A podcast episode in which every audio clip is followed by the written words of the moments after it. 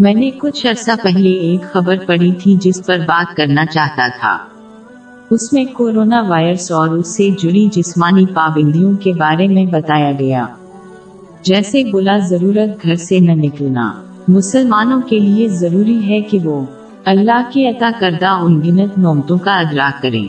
یہ احساس انہیں سچے شکر گزاری کے ساتھ حوصلہ افزائی کرے گا۔ یہ ان کے پاس موجود ہر نومت کو اسلام کی تعلیمات کے مطابق صحیح طریقے سے استعمال کرنا ہے۔ مسلمان، اکثر ان نومتوں کو تسلیم کرنے میں ناکام رہتے ہیں، جیسے کہ جب چاہیں اپنا گھر چھوڑنے کی آزادی۔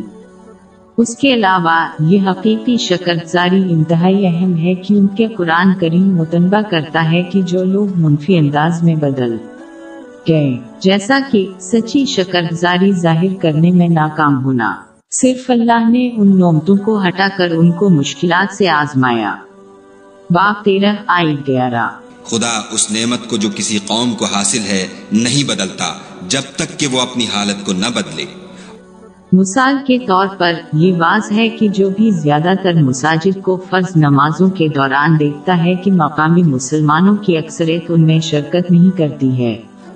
مساجد میں حاضری اللہ کی طرف سے مسجد عطا کیے جانے پر شکر ادا کرنے کا نچوڑ ہے، لیکن جتنے مسلمان یہ سچا شکر ادا کرنے میں ناکام رہے، اللہ نے ان کو اس وائرس کی وبا کے ذریعے بند کر کے صورتحال کو بدل دیا۔